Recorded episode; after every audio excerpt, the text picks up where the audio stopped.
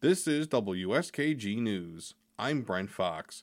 Governor Kathy Hochul and top state health officials say New Yorkers should start preparing for a surge in three different viruses RSV, the flu, and COVID as the holiday season gets underway.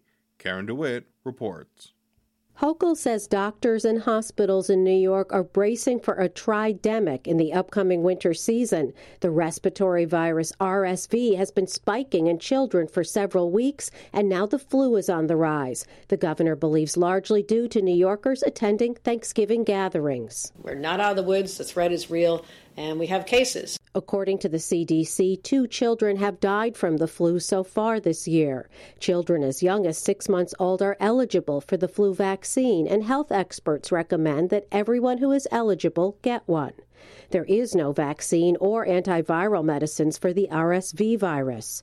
Dr. Sallie Permar, pediatrician in chief with New York Presbyterian Hospital, says there is potential for a vaccine and medicines to treat RSV to be ready for next year's flu and cold season, though. She says for now, parents should monitor their sick child at home and watch for these signs to determine if they need to go to the hospital. When um, you start seeing your child have difficulty breathing and um, rapid breathing and um, breathing that makes it hard for the child to drink and remain hydrated are um, good times to think about looking for medical care. State Health Commissioner Dr. Mary Bassett says it's believed that the two years of social isolation, school closures, and lockdowns are responsible for the viral outbreaks in a population that has not yet been exposed to the diseases. We're coming out of a period when our children were really cloistered.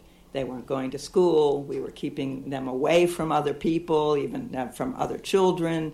Uh, and, and so, and this is hypothetical. I mean, we're just speculating that that we've uh, that kids haven't been exposed to uh, many common viruses that they in another time would have been exposed to. Finally, as year four of the COVID 19 pandemic approaches, cases are once again on the rise by 25% nationwide, and they're increasing on Long Island. Hospitalizations are also up, a trend Dr. Bassett finds worrying.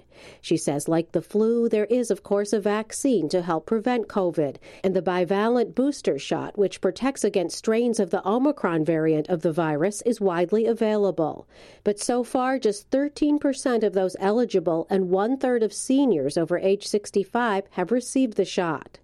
Unlike during the Omicron surge one year ago, Hochul has no plans to impose a mask mandate or place limits on business or social interactions.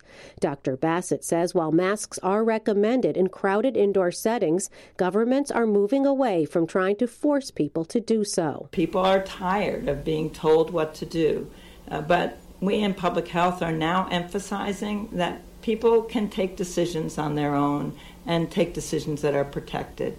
Dr. Bassett is leaving at the end of the year. She told reporters at the briefing that it was her own idea to return to a prior post at Harvard. Bassett replaced former State Health Commissioner Dr. Howard Zucker. Zucker was appointed by former Governor Andrew Cuomo. Cuomo resigned in August of 2021 over multiple scandals, including the undercounting of COVID deaths in nursing homes at the height of the pandemic in the spring of 2020. Zucker left shortly afterwards.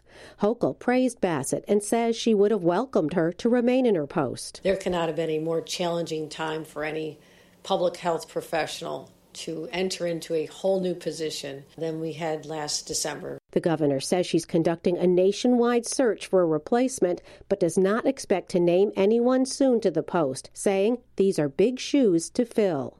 In Albany, I'm Karen DeWitt.